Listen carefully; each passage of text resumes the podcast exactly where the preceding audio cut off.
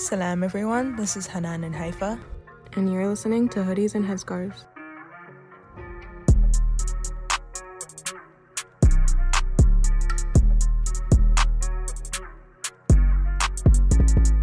Hey everyone, welcome to the very first episode of our podcast. Today we're going to be talking about what it's like to be a black Muslim woman in the States. Mm-hmm. Um, obviously, it's a very big part of our podcast, our identity. So we thought it'd be nice for our listeners that are black and or Muslim to be able to relate to the many things that we're going to say. And women. Yes. Yeah, I feel like there's a lot of different intersectionalities, I guess, of our identities because we are black, we are Muslim, we are women, mm-hmm. and we are Muslim women who wear hijab, so we are visibly Muslim. Exactly. Yeah. So I guess I don't know. I feel like we could make this like a ten part series if we wanted to. but at the end of the day, this is probably stuff that we should be telling our therapists. Oh lord. So we're just gonna try and limit it to this one episode for now. right. and then this is probably stuff that we're gonna be constantly revisiting in our other episodes. So Mhm. yeah, so let's get into it. Um, let's start like chronologically, I guess. So I don't know. When was the first time you like realized it? Like you were like, you know, black, like a black Muslim. Like when was the first time you like truly felt Like all all, those three. identities at once? Yeah, and hijab if you want to throw that in there too. Uh, East African, religious, that whatever I-. I don't know that I experienced. Well, to be honest, I'm not really sure. I think as you know, just growing up in my childhood, I when I wasn't wearing hijab, you know, which was just before middle school. Mhm. First off, we grew up in kind of like among other international students' kids. Mhm. So Yeah, like yeah. our our dad was in Indiana for school. Mhm. So we kind of all moved there. He was an international student and we were his kids. And there were a lot of other families that were like that in our apartment complex, neighborhood, Yeah. whatever. So I we kind of grew up around them. So it was like I didn't experience being black. I just experienced being foreign. Yeah. and then in school, in elementary school is where I experienced being black because I had other black friends. I didn't have any black friends.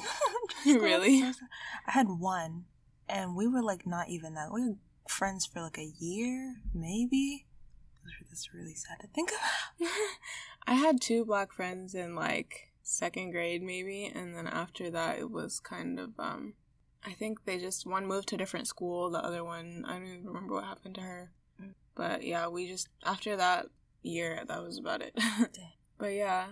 And then there was being a hijabi in like once I started wearing hijab in middle school is when I kind of I had one of my friends from elementary school who like we were really close. We had like one big friend group of like five or six girls and from all over the place.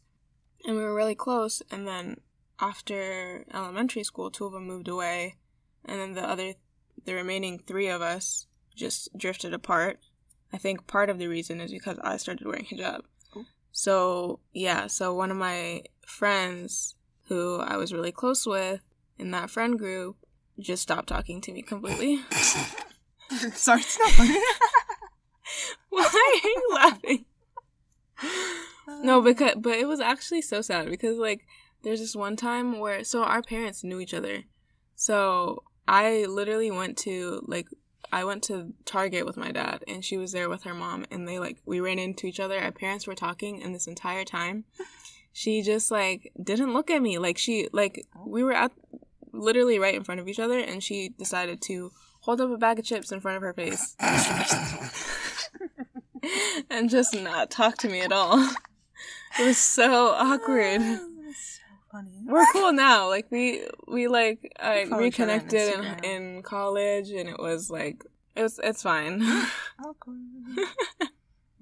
So funny. Yeah, I don't think I like lost any friends when I started wearing hijab. That's why I think it was just like I started. Okay, so both of us started wearing hijab in seventh grade, um, which was the start of middle school in our district. And I think, you know, maybe I didn't think it through. Like, I feel like now looking back, I'm like, ah, I just kind of drifted apart from the people that I was friends with in elementary school. But then I'm like, damn, like, what if it wasn't just drifting apart? Maybe it was they didn't want to associate with me. yeah, Well, yeah, it really do be like that sometimes. yeah. But I think the thing for me was like, I don't think, like I said, I mean, I wasn't really like, I didn't feel like anybody stopped hanging out with me because I started wearing hijab. But what I did feel a lot was um, just like general, like not fitting in. Middle school is already so hard for Mhm. everyone because you just you feel Yeah. like you don't fit in. But then the added like racism and Islamophobia, like I Mhm. had there was like basically one other hijabi in middle school, and it was my best friend. She had started wearing hijab at the same time as me. Um, and she got some Islamophobic comments. Um, no one ever said anything to my face, but um, I was like, it was just always, you know, people, white people. Okay, here's the thing: was our elementary school, like Hanan said, it was like we used to live on the campus of the university that our dad was attending. And that you know, Hanan and I both attended, or Hanan attended, but so we grew up in a very diverse area, and our elementary school like prided itself on being like very international and very Mhm. diverse and everything. And then the middle school that that school fed into was kind of the surrounding areas. Our town is a college town, very liberal.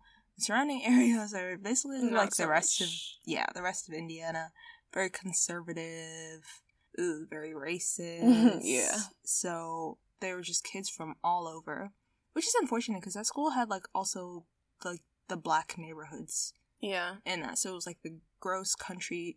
I shouldn't say that. the country kids, the black kids, the international e kids. Um, so it was just like a lot more white people than I was like. I was used to white people, but it was just a lot more of them and the racist ones too. So it was just like constantly like people just avoiding sitting next to me on the school bus, which like at the time I was like, ah, better. Like, okay, and what about it? Because I got the seat to myself, and that's really all you want. Right. Um, but then looking back, I'm like that really like that's damaging. Like literally, people going out of their way to avoid sitting next to you on the bus, like Yeah. literally makes you feel like you have the plague or something.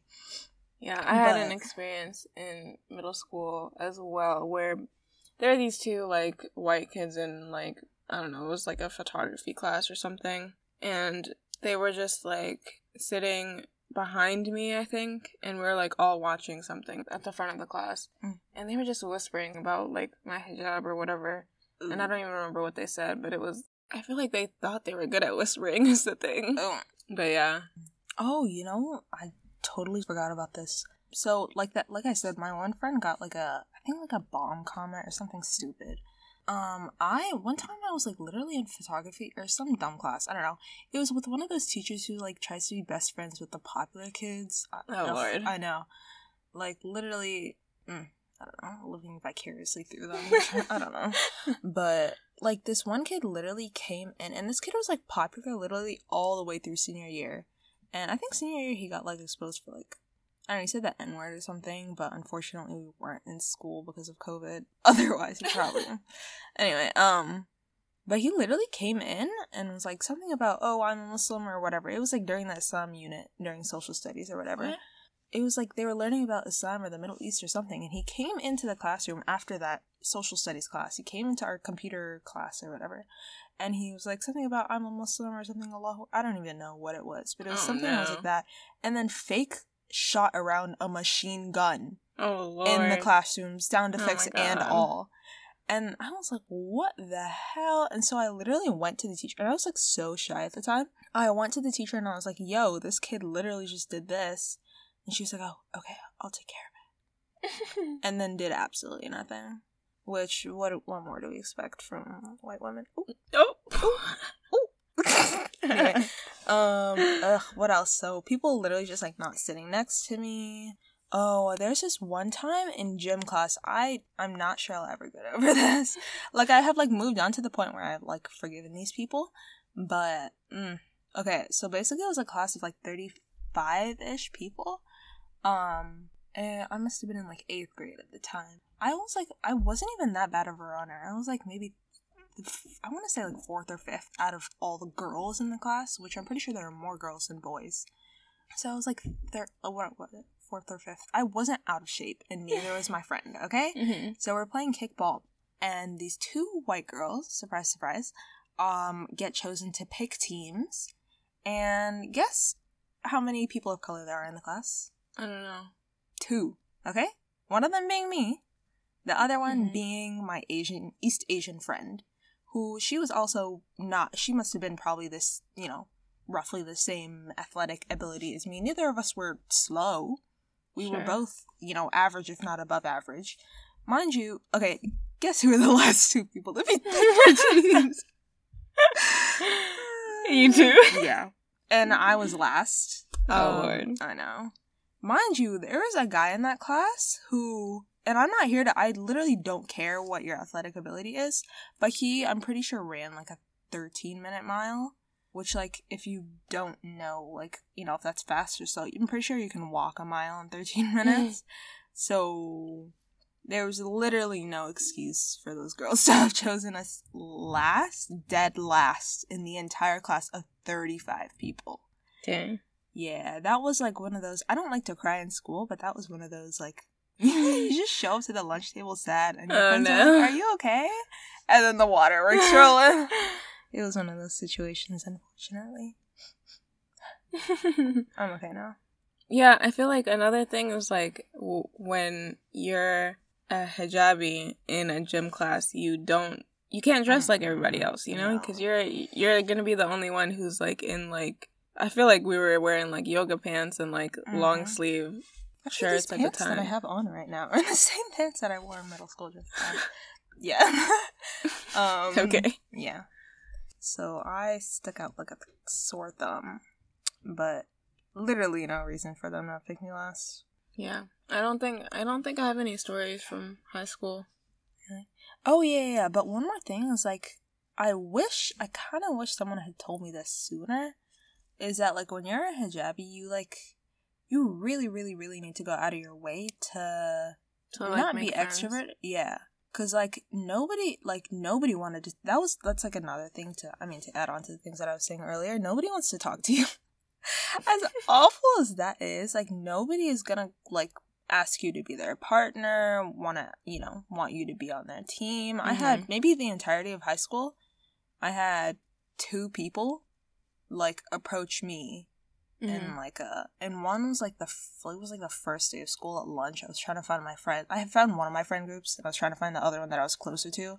And this group of girls, like seniors, I'm assuming, was like, "Yo, do you want to sit with us?" And I was like, "No, I'm okay, but thanks." And the other time was like during a club thing. But other than that, like no one has ever, you know, yeah. come up and talk to me, like literally anything. Yeah. So I wish I had. I've literally been shy basically my entire life. yeah. So like I wish I had been, you know, encouraged to get out of my shell. I feel like that's also like a foreigner thing. Like I feel like a lot of foreign parents are have the mentality of like girls should be seen and not heard. Mm. yeah, yeah. So I feel like that didn't help our like social development. but that's another Yeah. that's another topic. that and us literally not even being allowed to leave the house. Yeah. yeah. Yeah, so on top of like just like not belonging to the general population of our school and society and like all of that, there's also like the added factor of like not fitting into any of your what what would you call it like identity groups? hmm Yeah, so I mean, our luckily our mosque was like relatively diverse. We we only had like one mosque in our town, so it was like I don't know if there ever was racism there. Maybe we were too young to notice it, or too naive, or I don't Mhm. know. But that was like okay. Um, we can talk about like fitting into the like black community. Um, so this is like always. First of all, there were barely any black people in our town Mm, Yeah, in our schools. in our schools yeah so i really my first like actual black friend i guess like you know very very close friend i got in middle school um and i was in like one of those like lame advanced programs for nerds and she was like the only other black kid there i think. Actually now that i'm thinking about it. So we became friends and then we're actually still good friends to this day which i um appreciate. But um that like being in that little bubble and then as i got into high school being like the gross like the honors ap kid whatever like Mhm. we literally just barely had time to interact with any other black students So, and even when I did interact with them, say at like the black, you know, there's like a black student group kind of extracurricular activities I would meet during school, like it was so hard for me to find a way to relate to any of them because we obviously like we didn't grow up with black culture. Yeah. And that's the thing is sometimes you would hear or I would hear some of the black kids say like black I mean African American kids. I would hear them make comments about like Africans and just weird not necessarily like bad things. Like one time I heard this group it was like in my like equivalent of like homeroom I think. Um but it was just once a week. Yeah. So it was just once a week. Um but there's this group of black kids in mine and or maybe it was I don't even know what the situation was, but um I heard them talking about they were like I don't know, aren't Africans like darker than us? Like dark I don't even like it was Really? really dumb. and it was weird because the guy that it was coming from, like he was like very much dark skin. So I don't know what the What they're teaching him at co- I- home. yeah, I don't know. Did you ever hear like anybody say like booty scratcher or whatever No. about Africans? Me either. think Like I I didn't realize missed that that was a thing until Yeah. I don't know. Yeah. We like oh there also weren't many African kids. Yeah. at our school either, let alone East African. Mm-hmm. So yeah, and that's the thing is like if you wanted to fit in with the black kids, which I I still don't feel like I ever did, um, but you had to like learn black culture, black culture being African American culture, which I feel like we still had to do, even though we like you know we never even. I really didn't even have that many black friends until I came to college yeah. but I still felt literally. the need for some reason to be, you know, have that and be able to fit in so yeah. that so that I would be able to fit in with the black kids. But even that. when I was in like black spaces, like I remember going to like diversity events at, you know, wherever. It, just whenever I was in around a lot of black kids, I remember feeling so uncomfortable because like I couldn't relate to anything yeah. and also they kind of like if you wore hijab uh, even still today when we go to like black events in boston i feel like people see us and they see the hijab and they like Yeah. it's just the same i don't want to i don't want to compare them to white people but like it's the same very much let me keep my distance Mm-hmm. i don't know about them i don't really know that i want to go talk to them maybe they just think we don't know english oh, I know. um, I think I feel like with you, you also don't look. You know how there's like quote unquote African American features, mm-hmm. like people just look black. Mhm. I feel like you look kind of ambiguous, mm. racially because ambiguous. i think that quote unquote black features are just west african yeah, features at the end of the day honestly, And But- we don't. Oh, cause like I have the hijab on, so they can't Yeah. see my black. Oh, Ness, yeah. they can see my black. yeah. Uh, yeah. So- but I so feel like. I first off I'm a little bit darker than you, Mm. and then I think I I don't know we we kind of do look alike, but I feel like my features are a little bit different. Mhm. But I feel like people can tell that I'm black from my face, and I feel like Oh, you're a little bit more racially today- until today. in, That's ambiguous. crazy. And I have a friend who has who's the exact same way. She she is um East African as well, and her sister looks quote unquote more black than her. So people will like think she's like Indian or Mm, something, right, right, but like her her sister is clearly black. Oh. So I think that might be part of it, and then you throw on a hijab on makes it even more confusing, I guess. Mm. That's crazy. So people, people literally could have been thinking that I was like Indian. I I don't know about "Oh, that, but to me." Hmm, that's crazy. but yeah, Yeah, because even like even when I made like you know my first black friend, she well like we really only started talking about like black things like our hair and you know our thoughts on cultural appropriation, just like different things that are relevant to black people. Mhm. We really only started talking about them when I brought them up. Like she never brought up natural hair, and it's not like I'm, you know I don't particularly care, but like I had to be the one to bring up natural hair Mhm. for us to actually begin a conversation about it.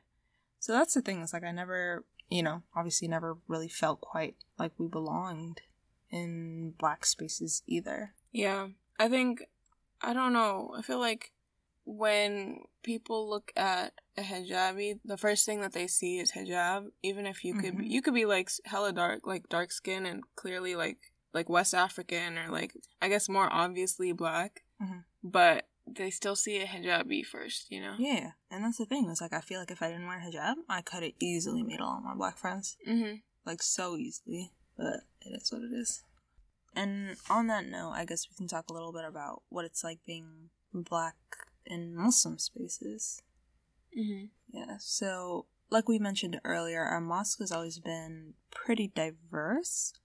So, you know, I wouldn't say that we've had a lot of problems with that. I mean, in Yeah. everybody speaks in their own language. So maybe they've been talking about us behind our backs. But I feel like I don't think we've encountered any type of blatant racism or microaggressions the masjid, thankfully. Alhamdulillah. You know? But I mean, at the end of the day, there's always gonna be, you know, just like subtle things of like Arab superiority. Mm-hmm. Um, I don't know, just things like that in every Muslim community. Yeah, that's that kind of happens wherever you are. I feel like. hmm So I guess now we can talk about microaggressions. Maybe we should define what a microaggression is first. Okay. A microaggression is a statement, action, or incident regarded as an instance of indirect, subtle, or unintentional discrimination against members of a marginalized group, such as a racial or ethnic minority. Yeah. So just like little comments, little not always comments, it can be just I don't know, anything someone does to like make you uncomfortable. It has to do with your your identity as well. Yeah. So I know one that I got or one that I know I get a lot. Um I don't know if we mentioned this before, but we skate, like we longboard. So we started during quarantine, so we just been kind of skating all around town in our hometown, and then also we skate around in Boston at times. And one that we get a lot from, it's usually old white women for some reason. Um, is the "You're so strong." Oh my Does that god! count as a microaggression? I guess so. It's like, it's just such an odd. Like literally, we you know we Like, what do don't you- say anything to these people, and we're skating, literally cruising past them as they're walking the other direction, and they'll like not like stop us, but they'll be like, "You're so strong." Like, do I? Okay. yeah, like like what do you what do you mean by that? right. I don't know. It sometimes it feels like pity, like I don't know what I don't know what mean? it like, is. I'm literally just skating. I don't know, and I think that that's them trying to be like, oh, you're so resilient for being for looking like that and And this do it and skating. world. Like, I don't even know. It's just weird. I didn't ask for it. I didn't want it. No. I'll pass. Um. One that I've gotten is like in college, just getting asked if I was an international student. Like, just because I'm a, just because I'm a hijabi doesn't mean I'm not from here. Right. They just assume that a hijab means that you don't speak English. Like I don't know where I they don't got that connection from, but um, on a similar note, I have s- a story about um when I went to go get. I think it was my permit test because I feel like you were there with me. But I showed up to the BMV um to get my no no no it was my driving test for my permit or for Mhm. my license. I mean. But basically, I go up. This is like my third time, my third try. So I'm like already very nervous. And like the thing about microaggressions is that half the time you don't even process them until, Until like later. hours, if Yeah. not days later. And you're like, hold on a second. But I remember I go up and I have my little ticket because I got called. It was my number, and I was like, I'm about to pee my pants because it was so, it was like my last try before I had to wait two months. But I go up and it's this woman. She looks she looks white, but she had like dark black hair. So I was like, I don't know. She looked maybe like Italian or something. I don't know. but I was like, okay, so um, and she was like, she like didn't even she like glanced at me and she was like looking down at her paper and she was like, okay, are you here for to transfer an international license? And I was like, huh? And I was like, no, I'm here for my like my license test. Like I have a permit. I need to, you know, whatever. yeah. And she's like, Driving oh, test. okay. And then I think she was like, I don't know if she was embarrassed or what, but she just stayed silent the whole time. And then I went and did my lessons. And like I said, like I didn't even process it until like hours later. And I remember I was just like being so, off- and I still am offended. Like the fact that she looked at me, she was like, ah, you're not from here. Like, I was born and bred in southern Indiana. I can sing the entire course at International Harvester. Like you don't even know me. Wait, you gotta give some context. What is International, Harvester? It's it's just a song about an international harvester. He's his he has a daughter. Or, No, no, no. Please give us a sing it? Yeah, Okay. yeah. I'm kidding. oh my god, come on. Alright. I'm a hard working. Oh wait, I'm a some hard working combine driver, hogging up the road on my papa papa plower, chugga lugga lugga five miles an hour. I'm an international harvester. It's a great song. Really check it out if you can. Oh lord. Um, Um, okay. But yeah, like I literally have lived here my entire life, and for her, I'm sure if I didn't have my hijab on, she just would have been like, ah, Yeah. you know, Yeah. Like, And the thing no is- logic. the thing is that exact same thing has happened to me. that same DMV. I don't. It probably was the same woman too. I don't know. But I literally, I when I was going, I don't remember if it was for my driver's test or just going to get my permit, whatever. They asked me if I was there to get an international license. Which I don't actually even know what that does. That mean like you come from another country with your license? th- I think your like you can drive in another country, but like you're trying to get like be able to drive in the U.S. too now Mm. because you're here. you Right, know? right, right. Okay, that's what I figured. Yeah. Well, I don't know. But uh, ooh, what else? Just general discrimination. Yeah, Like, that too. that sounds, like there have been times where okay, that sounds really bad, but I have had like six or seven jobs. Ooh, Oh, ooh. Um, and I am only nineteen. And to be fair, a lot of them were like temp jobs, like you know things in retail for like two months or so, summer jobs here and there, whatever. And I ha- I've come, I've gotten to the point where I have so much experience in like different industries that Yeah. I should be should be relatively easy for me to literally get a job anywhere. Like not anywhere, Part-time not, yeah, yeah, part time summer job kind of thing. But sometimes I literally get rejected for jobs, and that's like not even me being like cocky or like entitled. I'm just like, there's Yeah. literally no reason for you not to even give me like an interview. yeah. Which No, the- The same thing has happened to me when I first moved out here to Boston. I was like looking for a part time job, and I walked into this like flower shop, and I just looked around, and it looked like it said I think they had like a hiring sign or something. I don't remember, but I was like, you know what? Let me try and get a job here. So I called the store number, and it's like this white guy picks up, or at least he sounded white. I don't know, but some guy picked up, and he was like. I was asking him about if they had any openings, whatever. Mm. And he was like, Oh, yeah, for sure. Just text me your name and availability at this number. Mm. So he seemed like pretty like Yeah. enthusiastic about like, Right. yeah, you could definitely work here. Just Yeah. like, let's set up an interview, you know? Mhm. So I text him, and my name is Hanan, and I have a very Arab last name. Mm, yeah. So, you know, I like texted him my name and I just didn't get any response.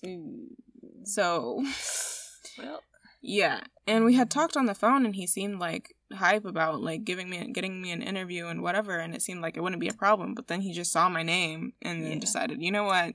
Never mind." yeah, and that's the thing is like because we grew up in the Midwest and we didn't grow up around a lot of black people, or just like you know, we sound kind of you know quote unquote white. I mean, obviously at the end of the day, you can't sound like a race, Mhm. but American. yeah, yeah, we have fully American accent accents Yeah. in every way, shape, form.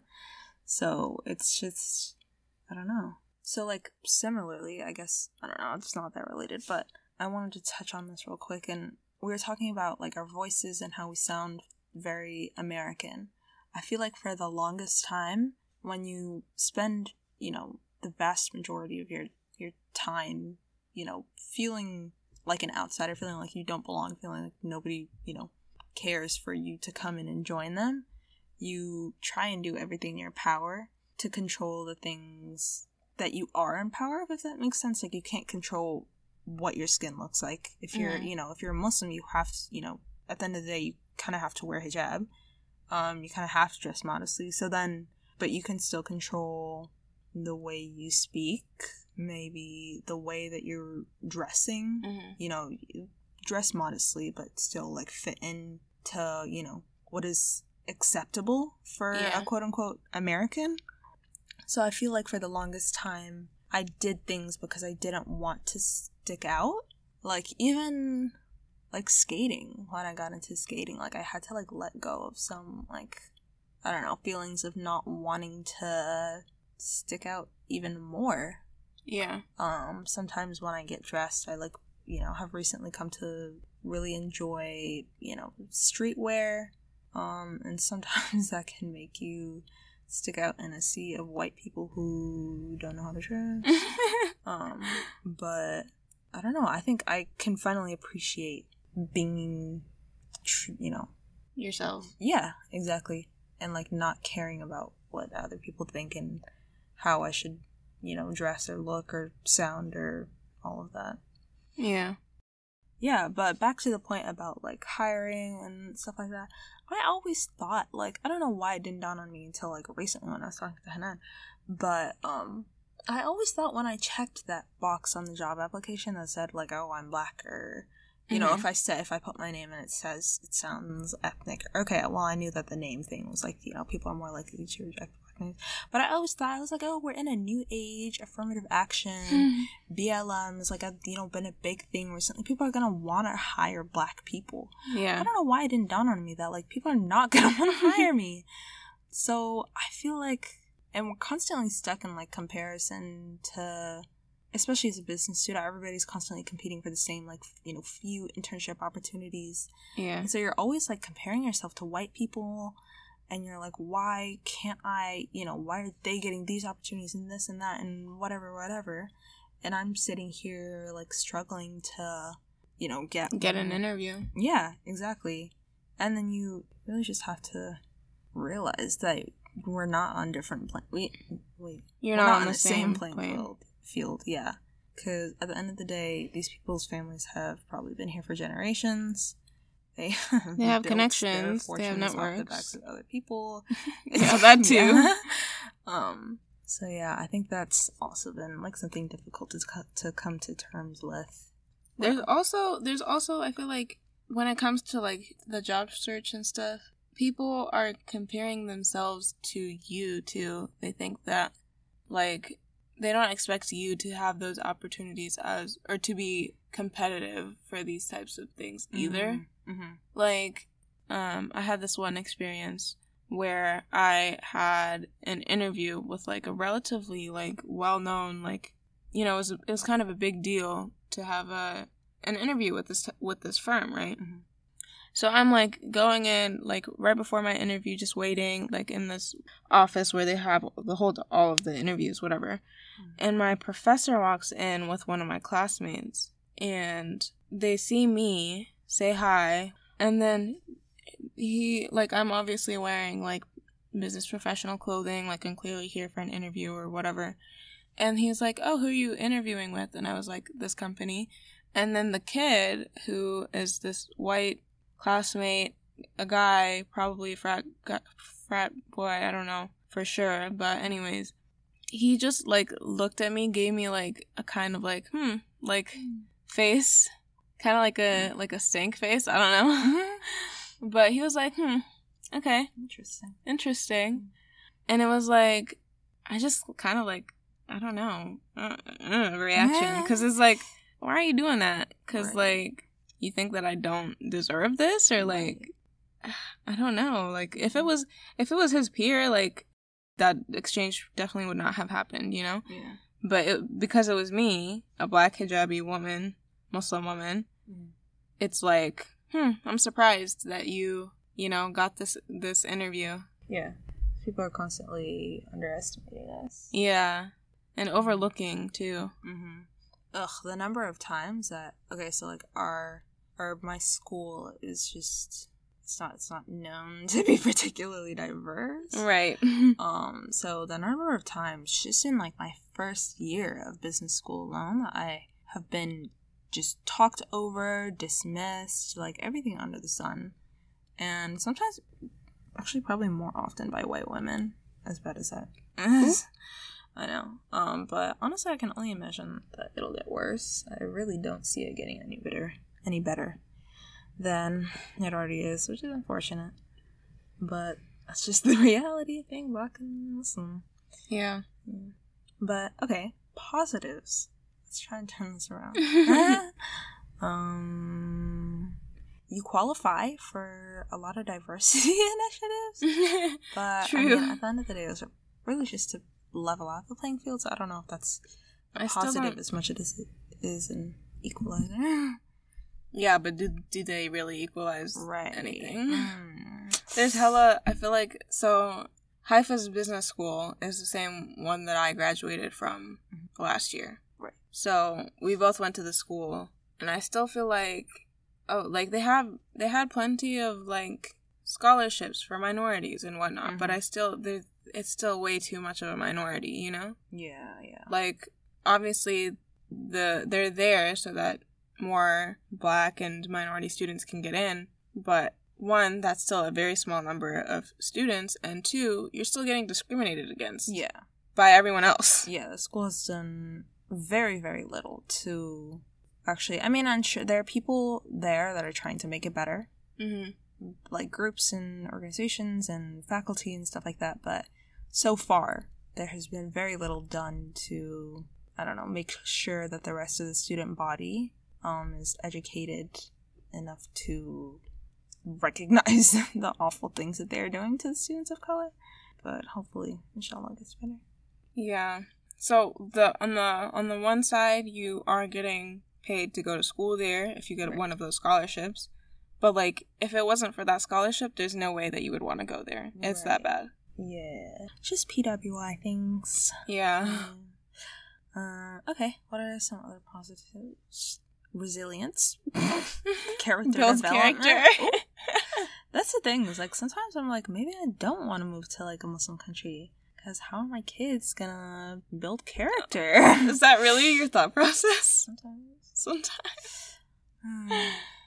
I mean, it does prepare you for like the real world. I don't know about so positive, but okay. no, I mean like, cause there's always the PWI versus HBCU debate.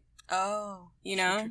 Cause like, if you go to an HBCU, like obviously you're gonna feel more accepted by the people you're surrounded by because they look like you. So when you step out of that bubble into the real world, it's definitely different. Yeah. But then PWIs are kind of crappy. Yeah. It don't really matter where you are as a hijabi though. right. Okay, yeah. I mean, screw toxic positivity. There is not always a positive Right. to everything. Um, that's not to say that we're like we would prefer not to be, you know, black or Muslim or whatever. Or hijabis, Yeah. yeah. Um, it's just it is what it is. Yeah. Those things come with the job description. Yeah, I think it's also just because we are all three of those things. We're Yeah. mo- visibly Muslim, Yeah. black, and women. Mhm. So it's kind of hard to like distinguish like what how you're treated and how like what part of your identity that is because of. You know. Mhm. Yeah. Cause like, like I somebody t- was telling me that like, oh, I talked to this one hijabi and they were like, oh, I think wearing hijab is like keeping me from getting promoted or from like this professional opportunity, whatever. And they're like, do you feel like do you feel the same way that like your hijab is like preventing you from excelling in this aspect? And I was like, well, I don't know because I can't just chalk it up to my hijab. I'm Right. also a black woman. Like Yeah.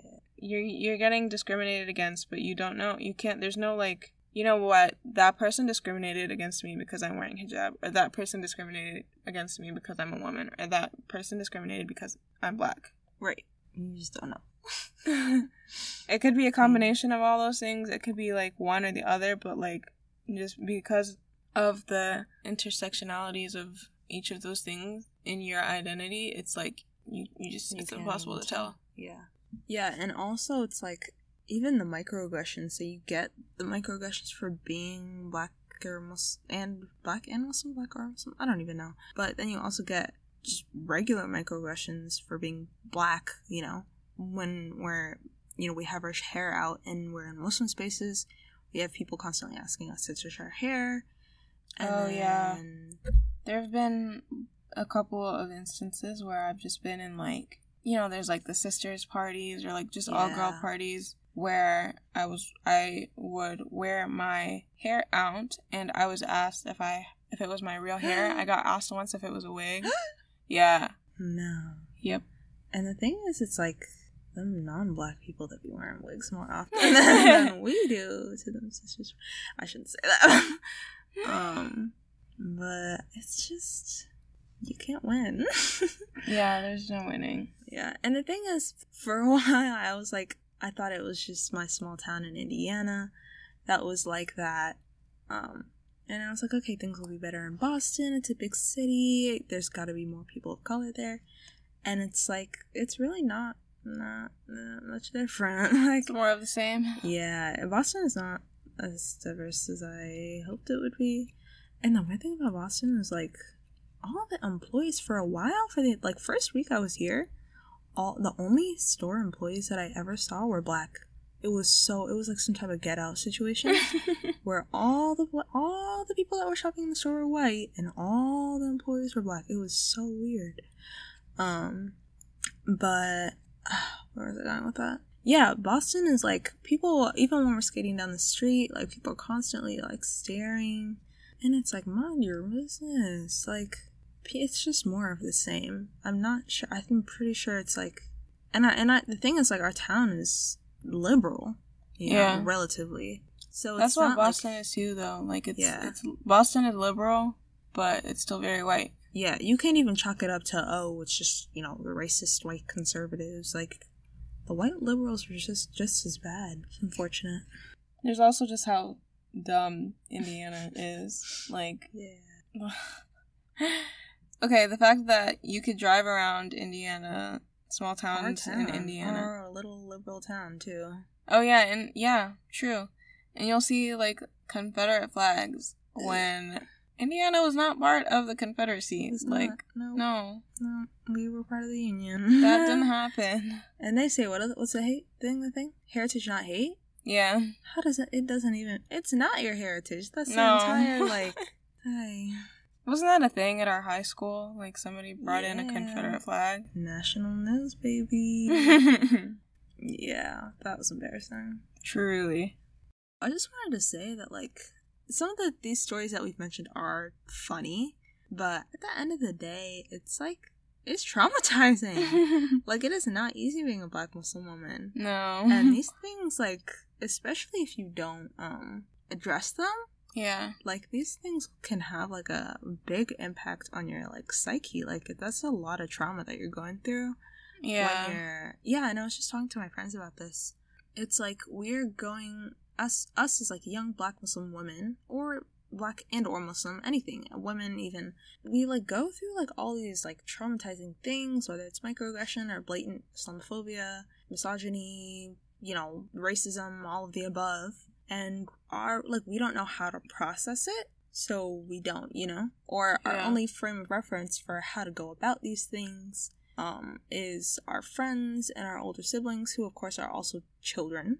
Mhm. Um, and yeah, I was like, I was going through the same thing just four years earlier than you. yeah, yeah, exactly. And I think that had like a horrible, horrible impacts on like our mental health. Like I know personally, just like never feeling like you belong. Like of course it's gonna cause like really horrible self esteem issues. Um, Yeah. for me, dependence, codependency. yeah. on a certain sibling. Mhm. Oh, mm, anxiety, loneliness. Like these things can get like serious if you're not addressing them. Yeah. So, of course, obviously, if you have you know been through something similar, consider seeking therapy, getting help, um, because it's not it's not something that you should you know have to go through alone. You know. hmm But yeah. Yeah, I think as black Muslim women, we kind of get flack, I guess, from all corners or from all directions. Mhm. You have, you're getting discriminated against by white people, you're getting discriminated against by like other Muslims in the sense that there's like that Arab supremacy Mhm. and racism within the Muslim community. And then there's like not fitting into the black community. Right. And then just all of these different like I don't know, people things just coming at you from all different directions to try and destroy you. Yeah. it's not easy. No. And what doesn't help is when people tell you that you're so strong. But yeah, I mean, at the end of the day, it makes us resilient. Would I ask for privilege instead of resilience? But that's okay. Um, I don't know. I think this is a good place to stop, to be honest. Um thank you all for listening. Yeah, I hope you enjoyed our first episode. yeah. If you have anything to add, we're probably any gonna put up comments? a post on Instagram on our Instagram at hoodies and headscarves. Feel free to join the conversation. Let us know your thoughts. Mm-hmm. Yeah. And we hope that you tune in for our next one. Thanks for listening. This is Hoodies and Headscarves.